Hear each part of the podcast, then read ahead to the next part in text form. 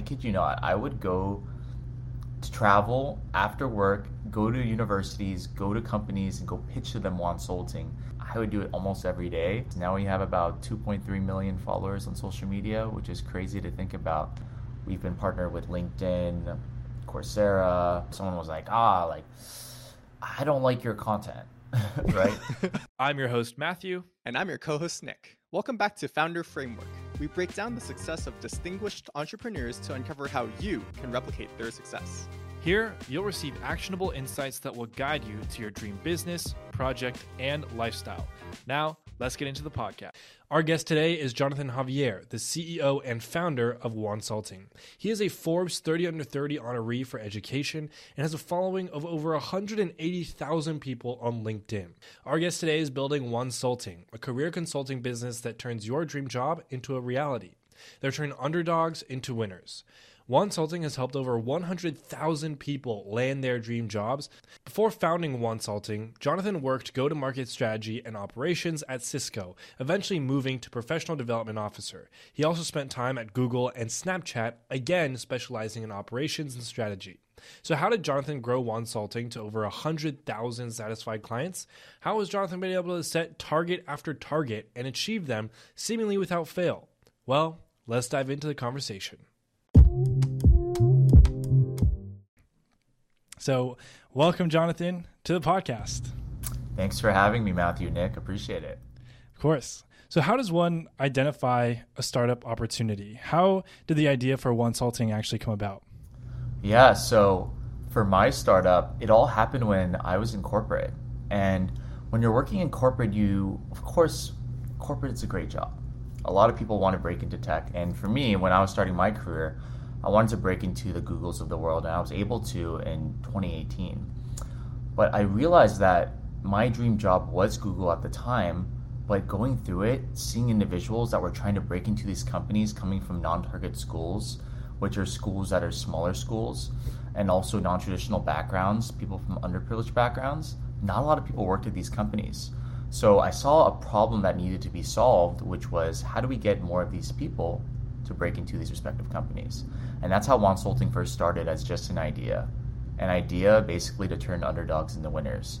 So what I would do is, I kid you not, I would go to travel after work, go to universities, go to companies, and go pitch to them Wonsulting and tell them about the things that I was doing and have them also be a part of it. I would do it almost every day. And three years later, it's grown ever since. Now we have about two point three million followers on social media, which is crazy to think about in a, such a short time span. But how I thought of it was just through my day-to-day and just seeing that there was a huge need and people always reaching out and saying, Jonathan, how can you help me land a job? And that's how Wonsulting first started, as from an idea to a business. So how did you turn, how did you estimate like the viability of it as a business? And then what made you want to go out of your way to start something like Wonsulting to help these people? Was it purely altruistic? Was it you saw a business opportunity, or maybe a mix of them?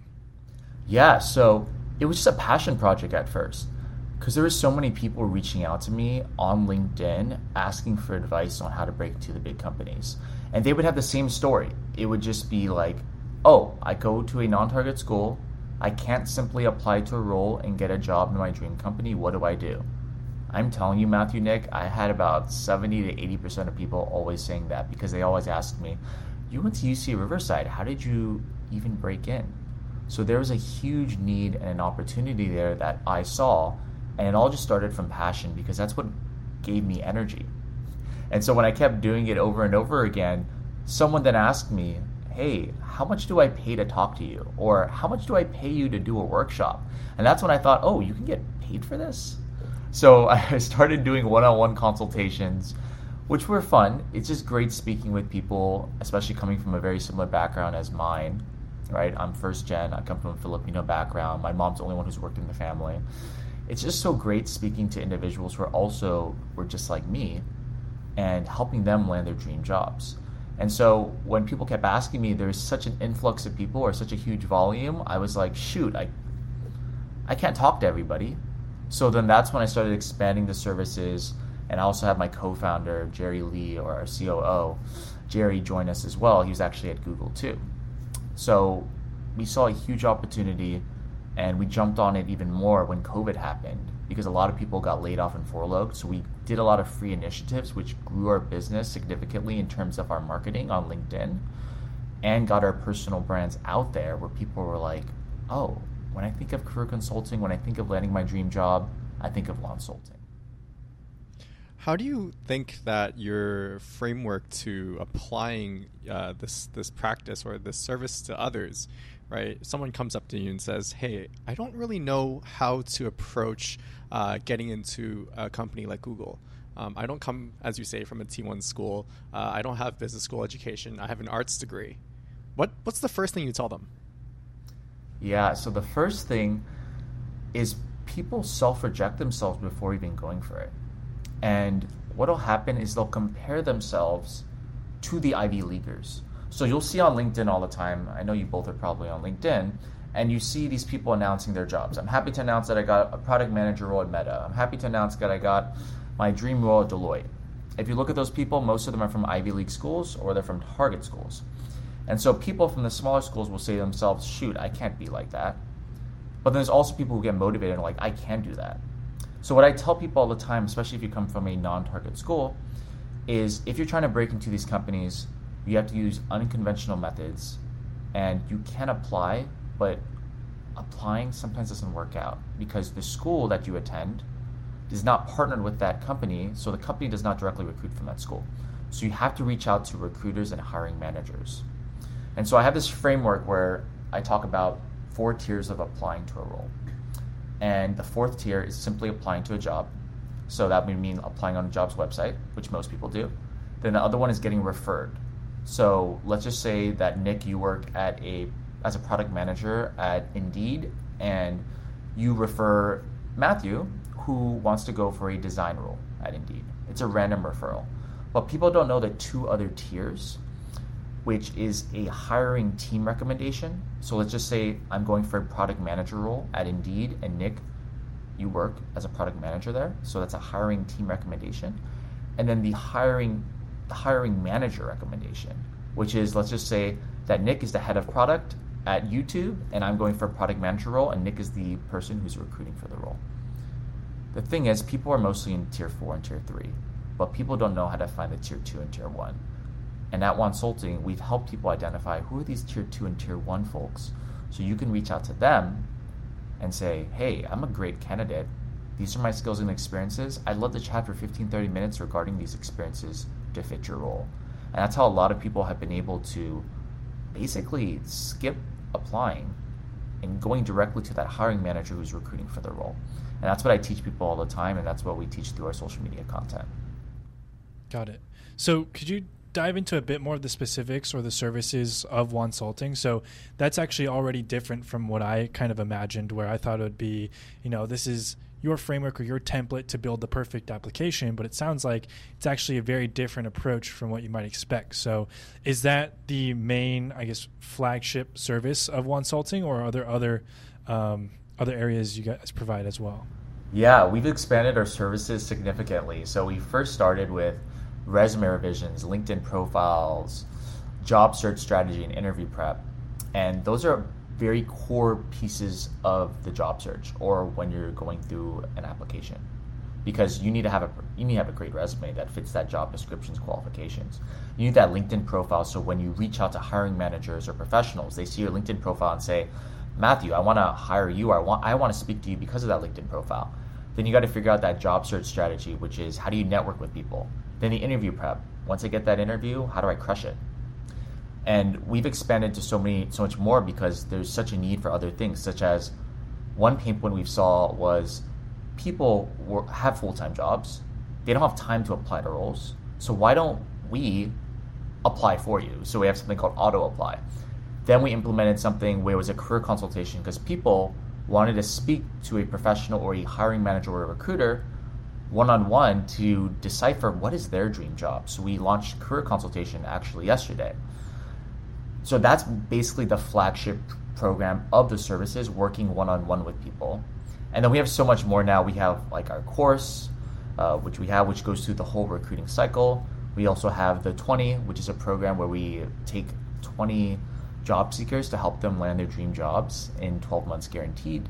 And then lastly, we have our brand partnerships, which has been doing fairly well. We've been partnered with LinkedIn, Coursera, a lot of different a lot of different companies. So we've expanded a ton since we first started. Congratulations. That's all really, really exciting. Um, so how do you know when to add more services or features or products to your business and make sure you know you're not spreading yourself too thin? How did you evaluate that, or I guess build the product roadmap?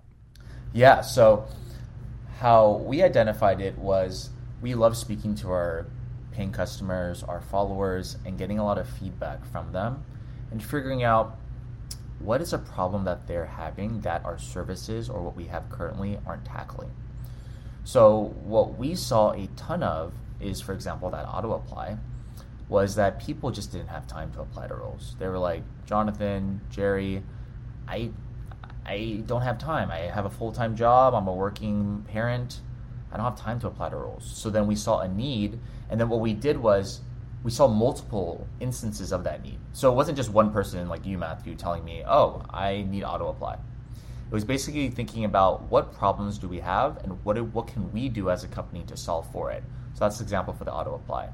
For the twenty, we had people saying, Jonathan, I want to work with you one-on-one. I don't work with people one-on-one anymore. But through the twenty, what we do is we lead the workshops there and they're able to speak with us one-on-one there. So that's the need, that's a problem we solve for the one-on-one aspect of guiding someone throughout their career to land that job. So when for us, yeah, when we expanded, it was just all about seeing that need and then figuring out and working backwards of how could we as a company fulfill the needs of our followers, our potential customers, and our paying customers. I think it's all, almost sort of very important to to understand that you have to have your product launched first, be in this space, and just soak up all, this, all the feedback you can get, right? Um, Oftentimes, people are always stuck on thinking about the idea, not really executing. And that expansion of product that that uh, you're experiencing is a function of just being in the space, doing it every day, and, and identifying, as you said, challenges that are there. I agree. I was going to say, you have to speak to your customers or your followers regarding their needs. Because if you just keep making assumptions and they're not based on what they need, you're basically solving for something that doesn't need to be solved for. Fair. So, so how do you actually get that information? How do you serve? Do you survey your users? Do you email them, contact them? How did you guys go about that? Yeah. So, for example, I'll, I'll give you an example. So, we're launching a new course in about a month or two months, and our first course did really well.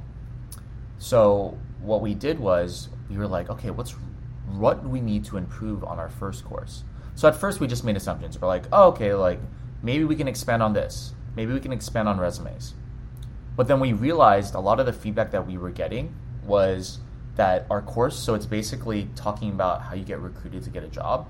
It was all, it was for everybody, meaning it's not segmented. So one of the things, one of the pain points that we got a lot from when we spoke with customers one-on-one was, oh, it's not for me because I'm a professional and this is more applicable to students in early career. So then for our next course, we segmented it based on student, early career, and professional. How we got that information is two ways. Number one, you can speak one-on-one with the customers or followers. I will do it, or I have my team doing it now. I have a team of about thirty now, which is crazy to think about that we've expanded that much in about two years. So I'll have myself or my team talk to them, right? The second thing is also looking at the data. So we use a C R M where we can see feedback from people who have taken the course or our services, and then seeing if we have any pain points that consistently show up, and then think about how do we solve for that issue?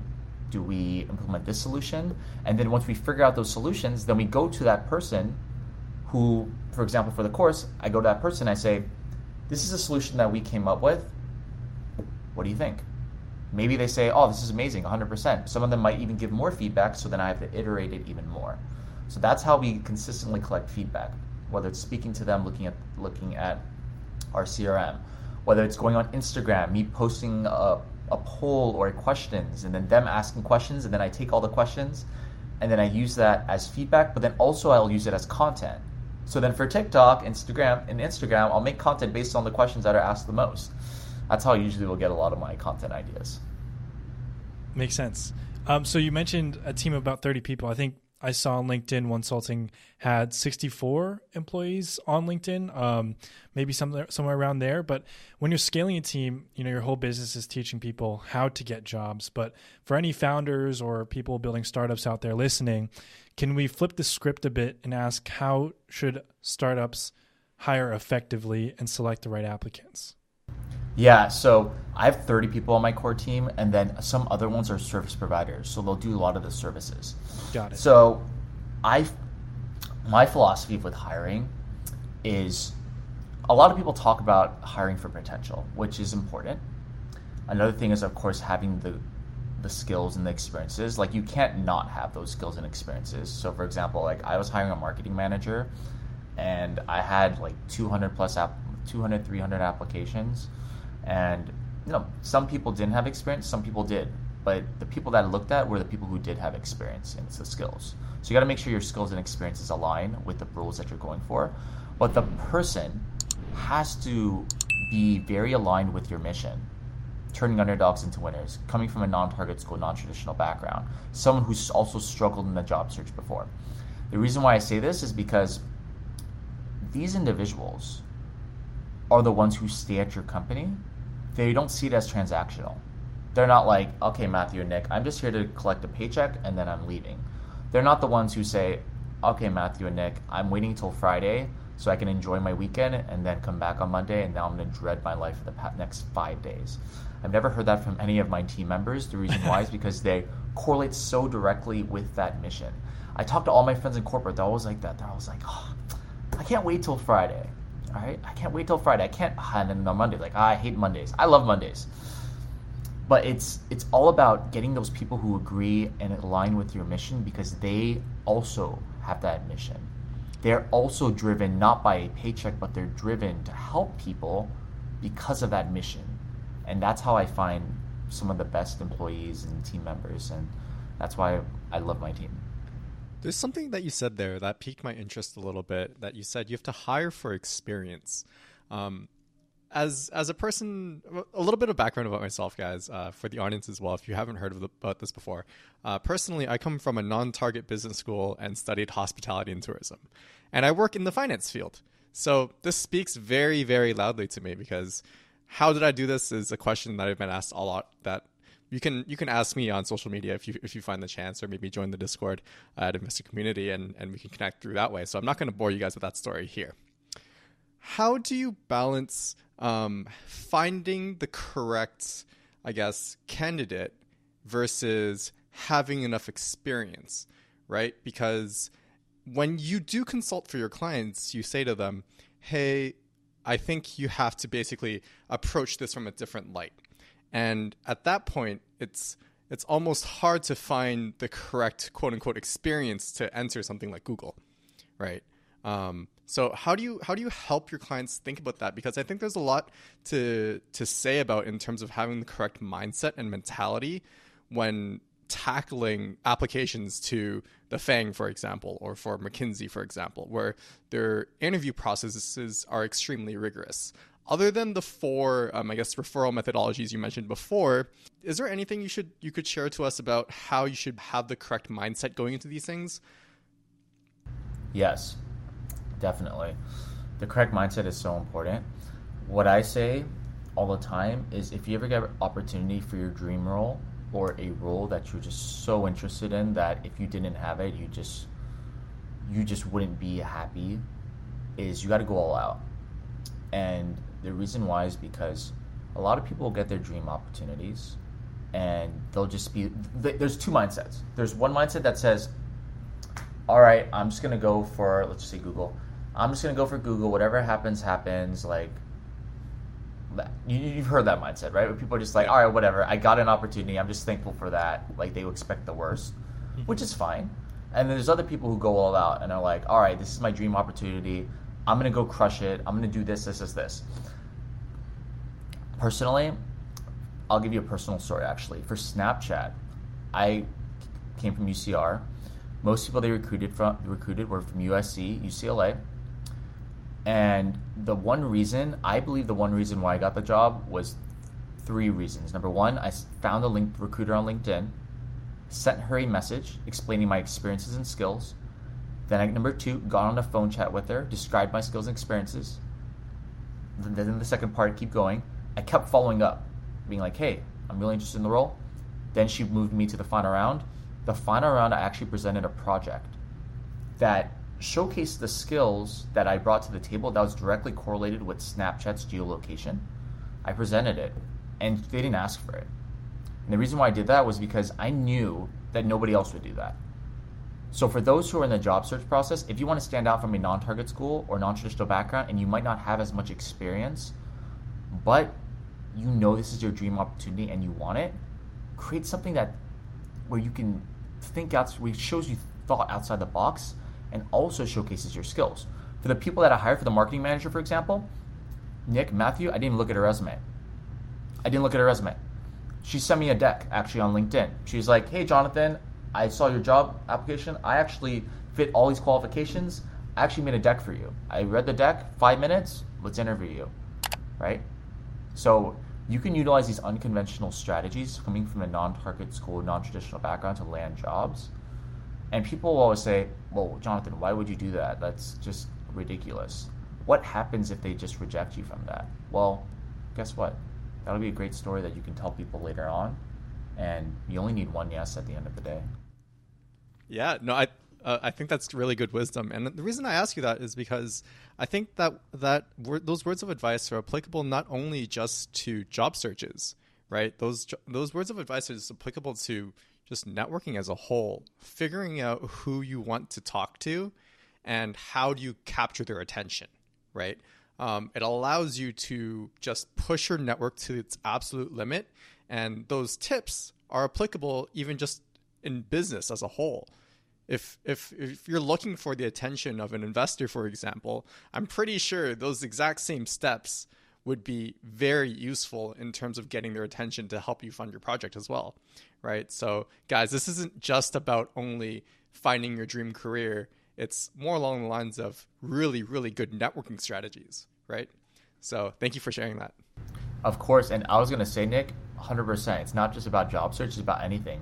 For example, reaching out to people for, I'll, I'll give you an example, Forbes thirty under thirty. I actually strategized it. Basically, what happened was the first time got rejected, final round got rejected. The second time, instead, reached out to, the, I actually reached out to the, not the hiring manager, but the editor who reached out to us before. I reached out to her. I showcased exactly why we should be in Forbes thirty under thirty. She sent me an email back, was like, hey, I'd love to have you, I'd love for you to fill out this form. Fill out the form. We got Forbes thirty under thirty. So I believe that that factor was the reason why we got Forbes thirty under thirty the next year. So it can be applicable to anything. Reaching out to people for, for articles. Reaching out to people to be on podcasts like this, like Matthew, Nick. I'm here today because you all have a great reach out strategy. So I, I applaud you for that. Thank you. Um, yeah, that's exactly what I was going to say, Nick. Um, it's a great point. So to get into more details, have you heard of any examples of like maybe an unconventional pitch from a startup, or how, do you have any ideas off the top of your head that we could probably just go and use tomorrow? Because we love to try and give actionable advice uh, from the podcast. So maybe I'm putting you on the spot a little bit, but yeah, I mean, personally, I, I don't even have, everything's bootstrapped for Wonsulting. Mm-hmm. So I don't have any V C or any angel investors or anything. It was just all bootstrapped from when we worked in corporate. And yeah, I, since it's a service-based business, we don't have any inventory. Mm-hmm. So nothing right. depreciates. I mean, I could give some suggestions, what I think would work. I don't know if one hundred percent if it would work, but some things to try. What I would say is, one thing that I've noticed that works a lot is reaching out to people on platforms where they're not big on. Because most people, what'll happen is you'll see, let's just say, I'm trying to think of someone, but let's just say you have someone who posts on LinkedIn, who's super huge on LinkedIn, right? They're an investor, talking about angel investing. What a lot of my friends used to do is they would go and reach out on a platform that they weren't big in and send them a message because they knew for a fact that they would see that message because they're not big on that platform. They're probably not getting hit up a lot. So what I say all the time is, for me, I'm, I was so big on LinkedIn before. Nobody hit me up on Instagram, except one person hit me on Instagram before. It was like, hey, John, let's have a coffee chat. I've seen your LinkedIn content. I got on a coffee chat with them because I never look at my LinkedIn con- LinkedIn messages anymore. It's too many, right? So that's one thing that I could think of. Um, the second thing is maybe not for investors, but this is also a job search strategy I tell people all the time, is if you work in a respective company or if you know someone who works in a respective company, even if they're in the lowest tier, even if they're just, say, let's say a V C scout, or if they're just an associate, that person has internal access to all everything internally, the emails, the per- background of the person. So if you hit that person up and are like, hey, Matthew, I saw that you, you know, you're a part of Sequoia Capital, and do you know this person by any chance? Could you send me an introduction? Or they could be like, hey, could you send me their email? Then you send them the email. So those are two ways that I can think of where you're able to reach out to some people who you're trying to connect with. Mm-hmm. Yeah, it's it's funny, actually. Um, Ashley uh, told me, or no, maybe it wasn't Ashley, but someone else had told me, it was someone else who runs a large Instagram account for investing, told me that they got a D M from the co-founder of Square. I almost I almost don't want to say this because then I think everyone's going to go flood his D Ms. But uh, Jim McKelvey, who wrote uh, the book right there, The Innovation Stack, very, very small on Instagram, but he's the co-founder of Square. This guy D M'd him and he got a response back, and he only has like two hundred, maybe three hundred followers on Instagram, right? And you hear co-founder of Square and you're like, oh my gosh, like to be in a text conversation or in the same room as him must be amazing, but it's right there. Um, so I think that's a that's a really good hack and something uh, I need to maybe implement into, into my strategies moving forward too. I was going to say, I need to do that as well. Like, my, like, like my girlfriend has actually been telling me to reach out more on Instagram because I'm verified on Instagram. So the check mark goes on. So yep. She's like, go reach out to more people on Instagram. And I, it works. Like, I'm telling you guys, ninety percent of the time people will respond. But mostly I've been doing it low-key to to like uh, food places because I'm a foodie, so I asked them if they want to partner. It's not V Cs or anything.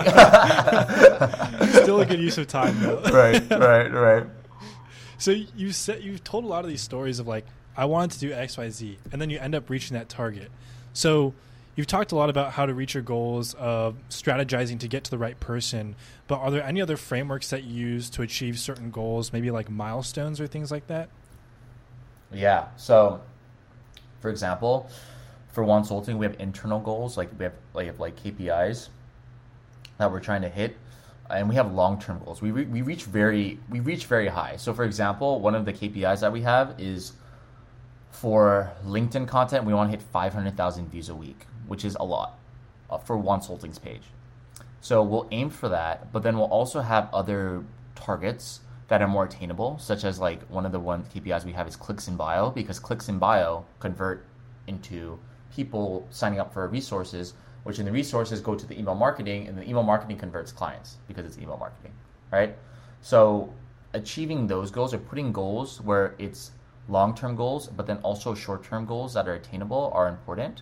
But also you got to look into a perspective of, okay, this is the, in a perfect world, I would want this amount of views. Right? I want, I would want five hundred thousand views a week. But if we can attain that, one thousand clicks in bio is fine too.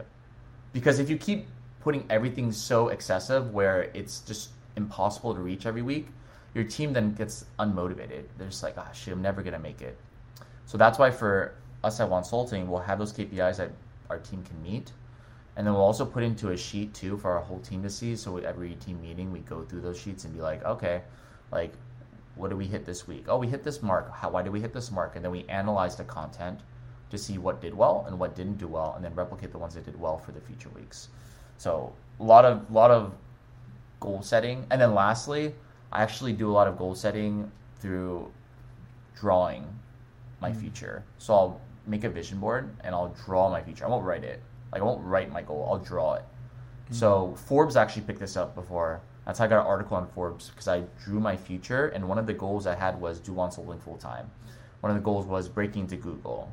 And when you're able to visualize that goal instead of just writing it down on a piece of paper, you wake up every day and you can look at that board and be like, okay, that's the goal I need to hit today. So that's another mechanism that I've personally used to achieve a lot of the goals that I set for myself. There, there's a lot of questions that, that just sprouted from that. Um, so I guess the first one that I'll go with is, when you have those meetings and you have all the goals on a sheet that everyone can see, what is the culture like when working, when managing people? So you talked about how you almost ideally hire people who have gone through the problem that your business is trying to solve, right? So that already probably puts culture way ahead.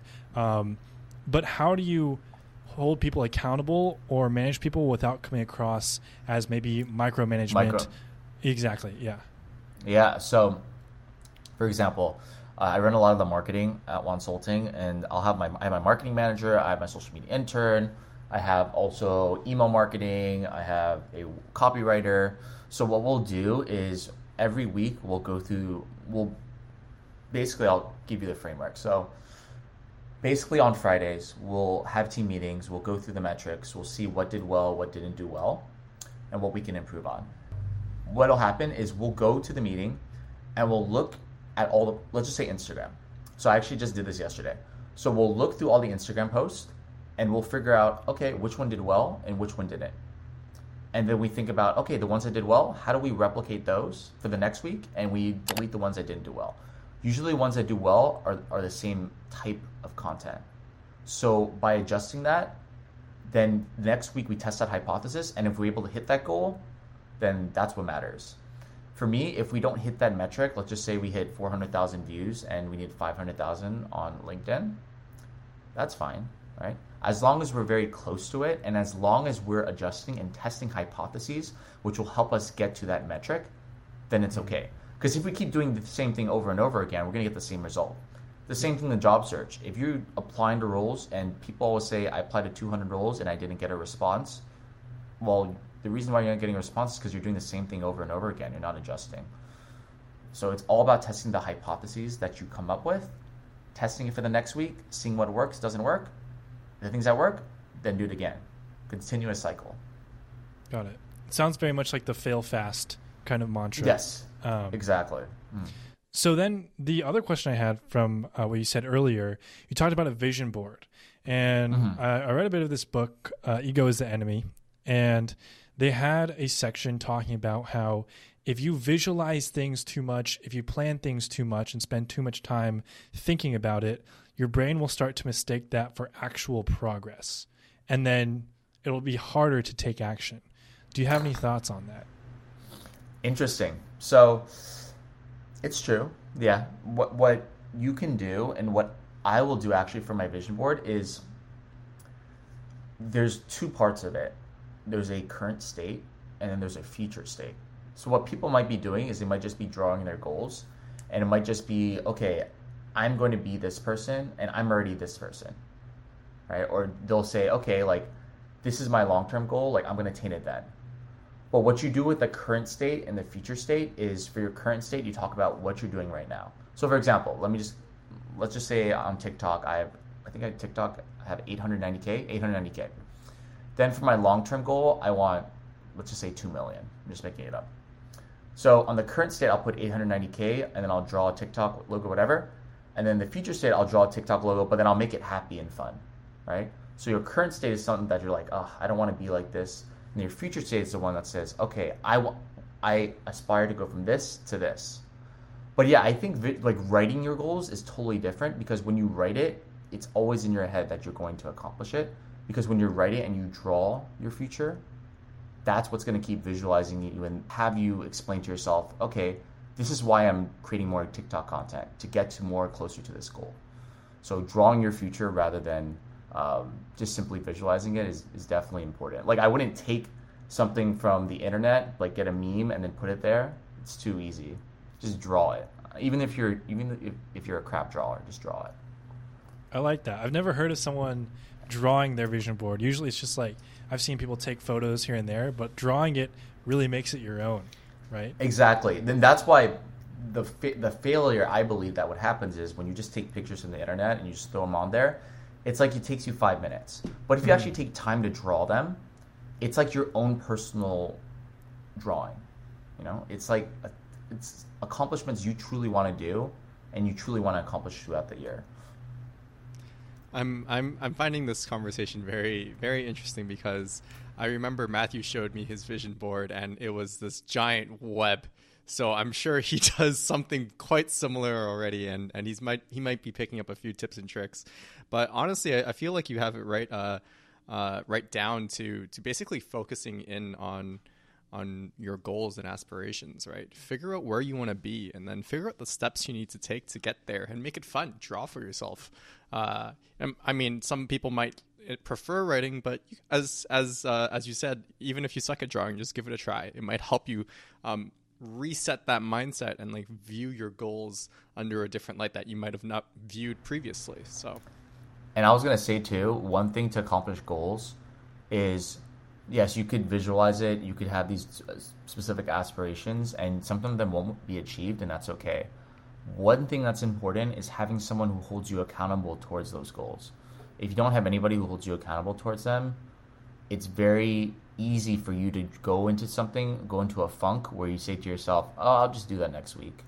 But when you have someone pushing you to keep on going and you have a friendly competition, it increases your motivation to attain those goals. An example for this was I actually like lost thirty pounds in twenty nineteen in three months. And the reason why, and I don't think I would have lost thirty pounds if I didn't do this, I told one of my best friends, shout out to Frank, wherever you are, but I told one of my best friends, I was like, I'm gonna lose thirty pounds in three months. And he said, you're not. And I said, I bet you, I bet you, uh, bet you dinner that I will. And then he's like, okay, like I'll bet you too. And I'll, I'll basically, what we did was we posted it all on Instagram. We posted on our Instagram stories about our weight loss. So we held each other accountable, but then we also held our audiences accountable. This is when I was super small. So it was only like two thousand, three thousand people. Um, but that's at least an example of the accountability aspect. Yeah, I think um, public accountability is like another thing, right? Mm-hmm. Uh, now, not only do you have like your friend, but you have everyone who has already bought into your brand. It's like if you don't do that, it almost becomes damaging to your personal brand. Um, and you've actually talked a lot about the p- importance of personal brand, which makes a lot of sense with Wonsulting. How do you build that personal brand and how do you track the success of a personal brand? Are there any metrics you can monitor or is it more intangible? Yeah, so personal branding, I believe, is just all about finding yourself and what you're what you're passionate about, what do you love talking about, where if you were put into a room with another person, what can you talk about for days or weeks on end? It's all about not only the perception of who you are, but what you stand for. So an example of someone who has a great personal brand is Gary Vee. You both know Gary Vee, right? Mm-hmm. What are some words to describe Gary Vee? Uh, hardworking. Charismatic. Uh, hustle. Charismatic. Hustler. Um, straightforward. Straightforward. How did you know that? Social media. Social media. What does that reflect? What do you mean? Like, what does that reflect about him? That reflects his personal brand, mm, right? Yeah. Because and you, you've never met him, right? Gary Vee, no. Right? But you have these things that come to mind when you think of Gary Vee, right? For both of you, there might be some words that come to mind that people always think, think of too. Like, you both are smart, intelligent. Y'all know a lot about finance, about stocks, about investing. Those are words to describe both of you, right? So when you're developing that personal brand, think about Think about what are those five lines? What are those five things that someone would say about you from your personal brand? And that's what I try to think of all the time. Okay, when people think about Jonathan, they think of career consulting. They think about turning underdogs into winners. They think of about someone who loves to give back and helping people. They think about someone who comes from a non-traditional background. So when you're able to build that brand, when people think of you, they automatically will think of what your mission is and what you stand for. Cool. Yeah, that that's super sage advice. I think that when you when you break it down to like the top five things I think about Matthew, you're completely right. It's like super smart guy, uh, very hardworking, talented in finance, and really good at He's investing. Blushing. Right? He's blushing. He really is. he, he rarely hears me say this, but but I, I think about it, and and and it's interesting because uh, back to jumping really quickly back to that story that I mentioned back in my university days, um, I I was in a hospitality program, but funny thing enough, everybody knew me for finance.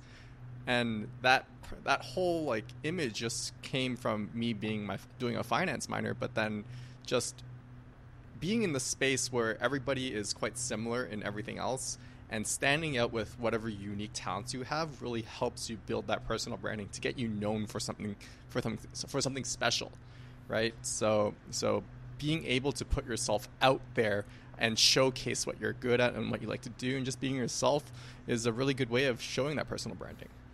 Yeah, and I was going to say, not being scared to make content or building your personal brand is one of the most important things too. Because people, what'll happen is you'll get a comment on your post that isn't doesn't have the same opinion as you or has a troll, and a lot of people will get offended. Be like, oh, I don't want to post anymore. I remember feeling that same way. Maybe Matthew, for Nick, maybe for your YouTube content, you have some people who comment like that. Right? At the end of the day, there's going to be one percent of people who are like that, but there's ninety-nine percent of other people who are vouching for you, that want you to grow your personal brand, that are on that journey with you, and that's the most important part. Yeah, and I think when it comes to those comments, something that I've experienced with my channel as well is you have to remember that those comments might make up still a small percentage, maybe like two, three percent, maybe it feels like ten percent or something. But then you also have to remember, like, comments in total also makes up a small percentage of your audience. So the comments that may be negative or opposing or make you feel, you know, not great about what you're doing, it's actually a much, much, much smaller percentage uh, of your audience than you might realize. And there's a much larger silent majority that is still pulling for you. So that's pushing for you one hundred percent. And like, I got a comment today, not on mine, but on Wonsulting channel, where someone was like, ah, like, I don't like your content. Right? But it's like, it's like when you get those, you get more motivated to be like, okay, you don't like it? You, well, I'll go make some more that you may like or may not like. But yeah, it, it happens. That's why I tell people all the time. You just got to ignore those, or you utilize it to motivate yourself to also make more content or make more things to grow your business. Mm-hmm.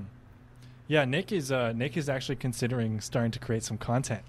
So uh, what should. Are your thoughts on all this, Nick? That that's true. No, I, I think, I think the things that really hit home, they're starting to resonate with me. This this entire conversation, Jonathan, when you said just just do it and, and you can build, especially from, from the beginning of this conversation when you're talking about reiterating your posts and basically making small analyses on like, hey, this works and this doesn't, and just like doing it and executing on it, all the way to what we were just talking about now about, about how to uh, use use comments and feedback that might not be positive as fuel.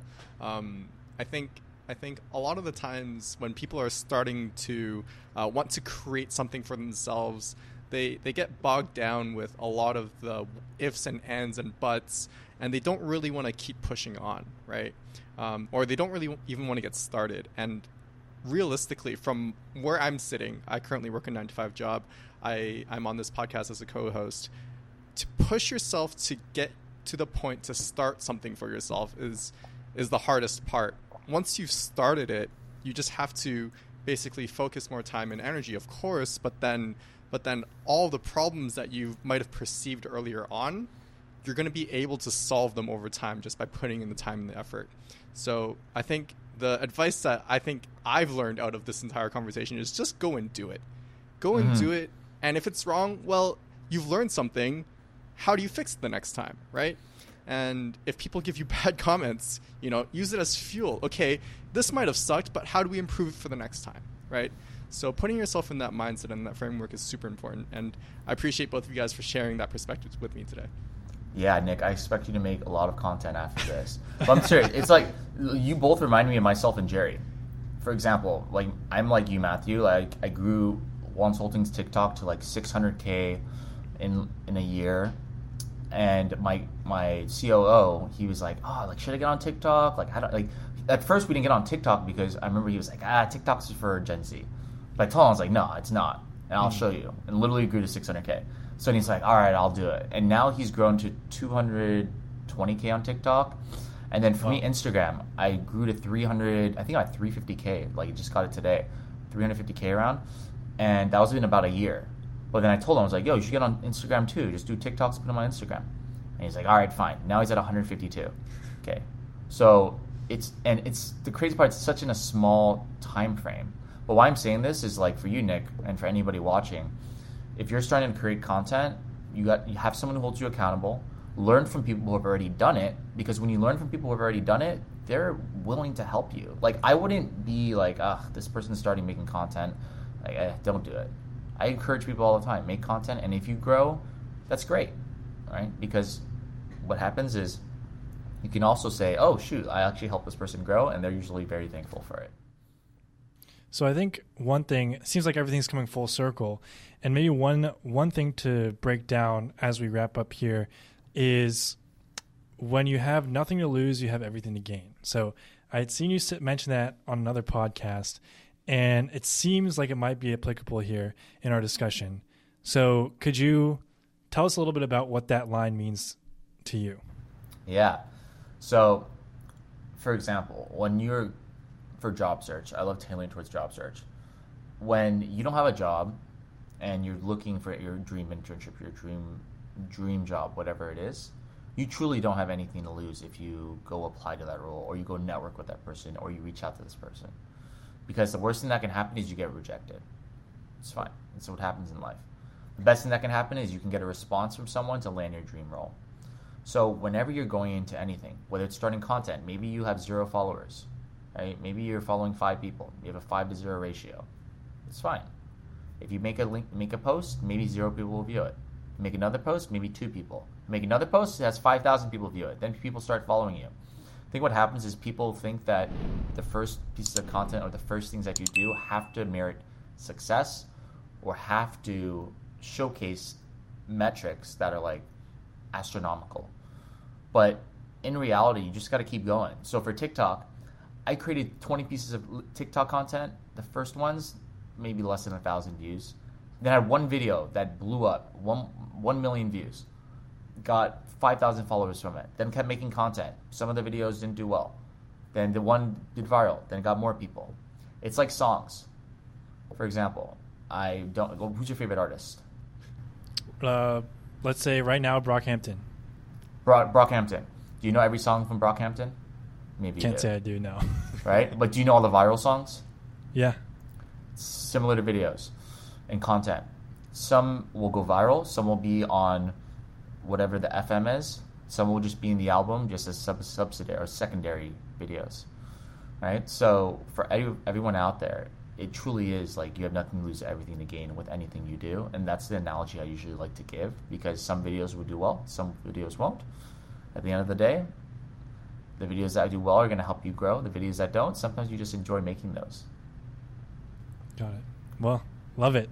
Uh, I think that's a that's a great place to kind of jump into our lightning round, talk about where people can find you. Um, mm. But, you know, I wanted to talk a lot more about, you know, how you actually grew from zero to one hundred thousand clients and all that stuff. So we might have to have you back on the podcast at some I'm point. Down. I'm uh, down. So if you're watching or listening, either the follow the podcast or subscribe, turn on the notifications.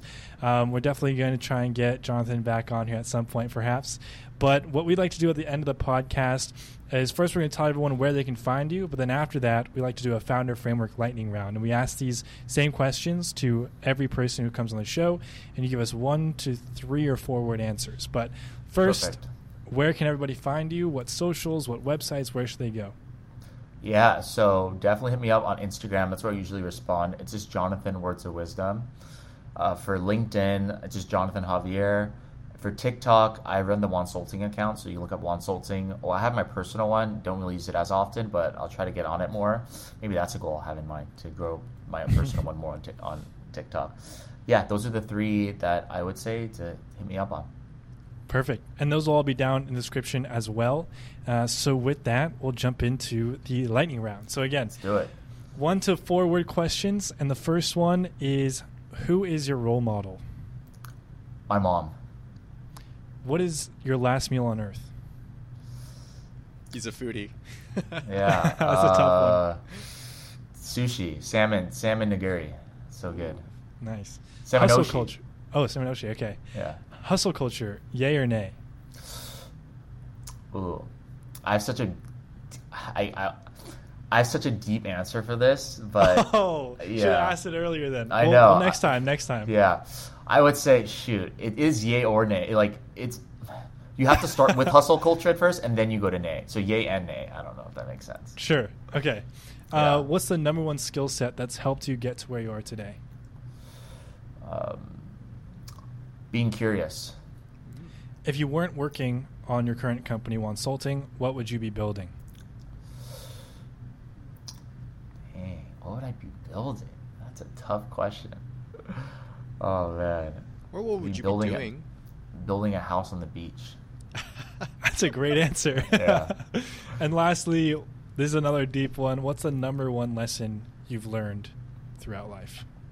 Rejection is redirection. Ooh. Got to put that one on, on a quote. Put it, put it somewhere. Put it on an Instagram t-shirt. Post. On a T-shirt. That's a one hundred percent. Good one. Rejection is redirection. Awesome. Well, again, everybody, uh, thank you so much to Jonathan for coming on, sharing so much wisdom similar to your Instagram handle. That, again, will all be down below in the description. Uh, and with that, I think that's a wrap. Thank you. Thank Thanks you, Jonathan. For having me.